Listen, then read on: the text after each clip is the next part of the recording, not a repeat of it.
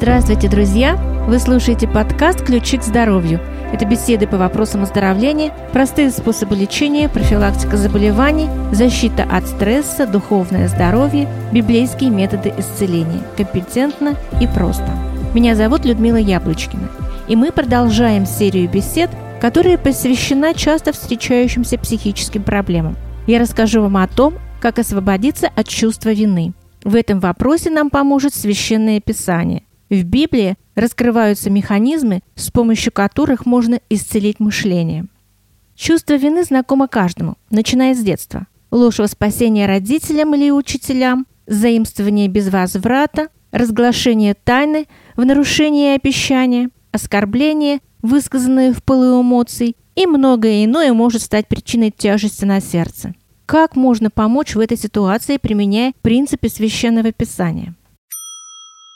Поговорим о чувствах вины и стыда, поскольку они часто связаны с депрессией и стрессом. Оба чувства и вина, и стыд коренятся в событиях и поступках, которые для нас неприемлемы или недопустимы. Чувство вины возникает, если человек совершает нечто неблаговидное или незаконное. Вина – это болезненное чувство, вызванное угрызениями совести за грех, преступление, ошибочное или аморальное действие.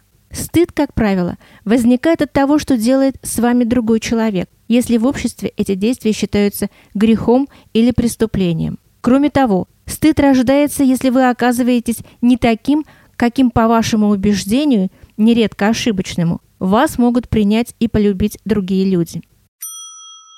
И стыд, и вина способствуют появлению чувства собственной негодности, безнадежности и беспомощности, что влечет за собой подавленность, гнев, тревогу и целый ряд других разрушительных эмоций, открывающих дорогу стрессовым реакциям.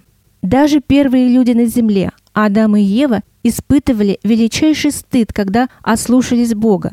Они попытались укрыться от Него. Они остро ощутили свою наготу и беззащитность. То же самое стыд делает и с нами. Он грубо обнажает наше несовершенство, заставляет нас чувствовать себя недостойными, смущаться и стесняться. Стыд как будто говорит, что мы и ломаного гроша не стоим. Чувство стыда несет ощущение, что любой встречный видит нас насквозь и относится к нам крайне неодобрительно. Хотя разумом-то мы понимаем, что большинство людей ничего о нас не знают, а если и знают, то им до нас нет никакого дела. К сожалению, подавляющее большинство людей познают стыд в детстве – и что еще более печально, нас учат стыдиться родители, когда высмеивают или унижают нас в присутствии братьев, сестер или ровесников.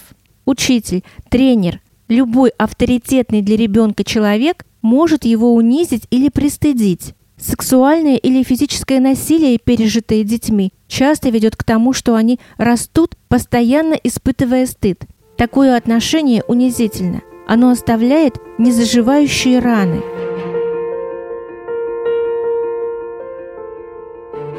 Вина истинная и ложная.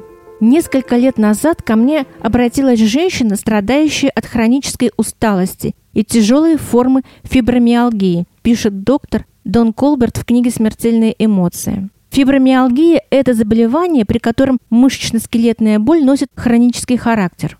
Но что еще хуже, ее мучило чувство вины. Я выяснил, что за два года до начала болезни она пережила развод. Незадолго до развода Джейн, так звали мою пациентку, узнала о любовной связи мужа с соседкой. Ко всему прочему, эта соседка была еще и лучшей подругой Джейн. Измена вскрылась самым неожиданным образом. Муж подруги первым узнал, что жена ему изменяет. Он пришел в дом к Джейн, набросился на мужа и задал ему такую взбучку, что тот на две недели попал в реанимацию. Джейн, любящая и заботливая жена, навещала мужа каждый день. Ей было и невдомек, что стало причиной сурового избиения. Однажды, придя в больницу, она обнаружила, что мужа уже выписали. Джейн спросила у медсестер, куда он направился. В ответ она услышала, что за ним приехала его подруга. И только тут Джейн прозрела. В ее голове сложилась целостная картина. Какой же униженной и оскорбленной она себя чувствовала. Но вместо того, чтобы осознать, что ее муж поступил низко и подло, Джейн взяла всю вину на себя. Она сказала мне, что если бы она была более привлекательной, то ее муж не улегся бы хорошенькой соседкой. Мне долго пришлось объяснять Джейн разницу между виной истинной и ложной. Если мы совершили нечто плохое и точно знаем, что это нехорошо, то испытываем угрызение совести. В этом случае чувство вины истинное. Если же мы сами ничего плохого не совершили, а невольно стали соучастниками чужого греха или преступления, тогда вина, которую мы чувствуем, ложная. Обманное чувство возникает, когда мы берем на себя чужую ответственность. Джейн решилась признать, что она несет ложную вину. Она простила мужа и подругу и пришла к эмоциональному освобождению. Конечно, это не произошло в одночасье. Так почти никогда и не бывает. Прощение и освобождение заняли у нее около трех месяцев. Но пройдя этот непростой этап, она обнаружила, что исцелилась от усталости и фибромиалгии. Как избавиться от чувства вины? Для начала нужно определить, является ли чувство вины истинным или ложным. Библия говорит, оправдывающий нечестивого и обвиняющий праведного оба мерзость перед Господом. В действительности ли человек виноват? Или он поверил в это с чьих-то слов? Это из-за тебя, брошенное кем-то в гневе, может оставить рану на долгие годы, в то время как действительная причинно-следственная связь была совсем иной. Порой дети, например, винят себя за развод родителей, близкие за смерть родного, Однако в подавляющем большинстве случаев это ложное чувство вины. Зачитаю вам одно письмо, которое опубликовано в журнале «Решение». В 2010 году погибла моя родная сестра. Ей тогда не исполнилось и 30. Я была старшей, мне было уже 34 года. И я испытывала глубочайшее чувство вины. Это чувство было огромной силы, оно разрушало меня изнутри.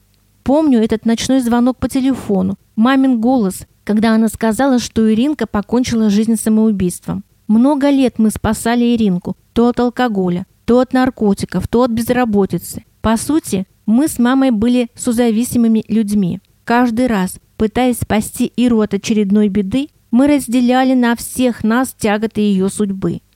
Слова «должна», «я чего-то еще не сделала» уводили меня от истины. Однажды мне даже кто-то сказал «Оля, ты не бог, ты не можешь ее спасти. Но мне понадобилось много времени, чтобы понять, ни мы с мамой, ни я, но сестра сама должна нести ответственность за собственную жизнь. Постепенно я стала отказываться нести в сердце это бесконечное переживание за нее. Да, Бог сделал все возможное, чтобы каждый человек нашел выход, в том числе и сестра. Бог спасет, не я. И вот сестры не стало. Она повесилась в ванной комнате. Мне нужно было куда-то направить свою боль, найти виновных. Сначала я злилась на сестру, потом стала обвинять себя. Как я, христианка, могла не увидеть ее боль, не почувствовать, не спасти? Ты видела только себя и не заметила горя ближнего. Потом свою боль я излила на Бога. Я обвиняла его. Ты ведь мог. Мог сделать так, чтобы веревка разорвалась. Мог, но не сделал. Только спустя, кажется, год я смогла понять, что он никогда не оставлял мою сестру. Я вдруг увидела Иисуса в той ванной комнате. Он был рядом, у ее ног, и он убеждал Иринку не убивать себя. Он страдал там вместе с ней. Но она приняла другое решение. Иногда люди думают, что нарушают какие-то нравственные и религиозные законы, а на самом деле то, в чем они себя винят, это не Божьи заповеди, а просто человеческие традиции и условности. Невозможно угодить всем человеческим мнениям и предрассудкам. Абсолютны только Божьи законы. И нужно знать священное писание, чтобы не накладывать на себя лишнее бремя. Тем не менее, согласно Слову Божию, нет человека праведного на земле, который сделал бы добро и не грешил бы. Так сказано в книге Екклесиаст. Все мы в той или иной мере виновны в свете абсолютных критериев добра и зла. Что делать, когда вследствие анализа и инвентаризации прошлого установлено, что чувство вины оправдано?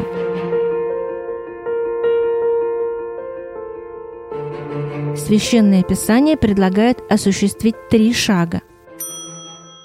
Первый шаг – загладить вину перед ближними. Если этот беззаконник возвратит залог за похищенное, заплатит, будет ходить по законам жизни, не делая ничего худого, то он будет жив, не умрет. Ни один из грехов его, какие он сделал, не помянется ему. он стал творить суд и правду, он будет жив, сказано в книге Иезекииля.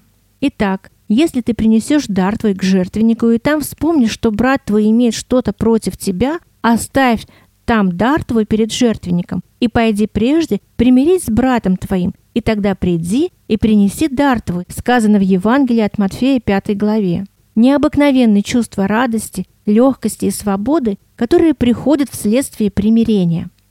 Замечу лишь, что важно не только попросить прощения, но и возместить причиненный ущерб. Второй шаг – загладить вину перед Богом. В эпоху Ветхого Завета для этого был установлен следующий способ. Если он виновен в чем-нибудь из сих и исповедается, в чем он согрешил, то пусть принесет Господу за грех свой, которым он согрешил, жертву повинности из мелкого скота, овцу или козу, за грех и очистит его священник от греха его. Так сказано в книге Левит, 5 глава. Для обретения прощения нужна была поименная исповедь, просьба вслух о прощении конкретных грехов и жертвоприношение. Сегодня, в эпоху Нового Завета, когда Агнец Божий, который берет на себя грех мира, имеется в виду Иисус Христос, уже принес себя в жертву. Священное Писание обещает, если исповедуем грехи наши, то Он, будучи верен и праведен, простит нам грехи наши и очистит нас от всякой неправды. И третий шаг – простить самого себя и принять Божье прощение. Несмотря на кажущуюся легкость обеспеченного Богом пути прощения, многим очень трудно отказаться от бремени чувства вины, так как кажется, что за содеянные грехи нужно как-то понести наказание, оплатить какой-то нравственный долг. Однако в этом-то и заключается Божье чудо благодати, что эту ношу Спаситель уже понес. Об Иисусе Христе сказано, на подвиг души своей Он будет смотреть с довольством. Через познание Его Он, праведник, раб мой, оправдывает многих, и грехи их на себе понесет. Посему я дам ему часть между великими, и сильными будет делить добычу, за то, что предал душу свою на смерть, и к злодеям причтен был – тогда как он понес на себе грех многих и за преступников сделался ходатаем. Так сказал пророк Исаия. Ключевое слово, повторенное здесь дважды, это глагол «нести». Вина подлинно ощущается как груз. Однако Христос уже понес этот груз и оплатил содеянные нами грехи ценою собственной крови. И нам нет нужды нести его. Дорогие друзья, если вы испытываете чувство вины или стыда, отдайте свой груз вины Спасителю, поверьте в Его любовь и милость. В заключение хочу порекомендовать вам замечательную книгу, которую рекомендуют к изучению христианские психологи. Это книга христианской писательницы Эллен Уайт «Разум, характер, личность». Взаимодействие тела и разума, любовь и секс в жизни человека, решение эмоциональных проблем – руководящие принципы в воспитании. Все эти темы охвачены в этой книге. На этом все, дорогие друзья. Спасибо, что слушали этот выпуск. Это был подкаст «Ключи к здоровью». Заходите на наш сайт, подписывайтесь, ставьте лайки, оставляйте свои комментарии и делитесь со своими друзьями в социальных сетях. Мы будем очень рады этому. С вами была Людмила Яблочкина. Всего вам доброго. До встречи в следующем выпуске.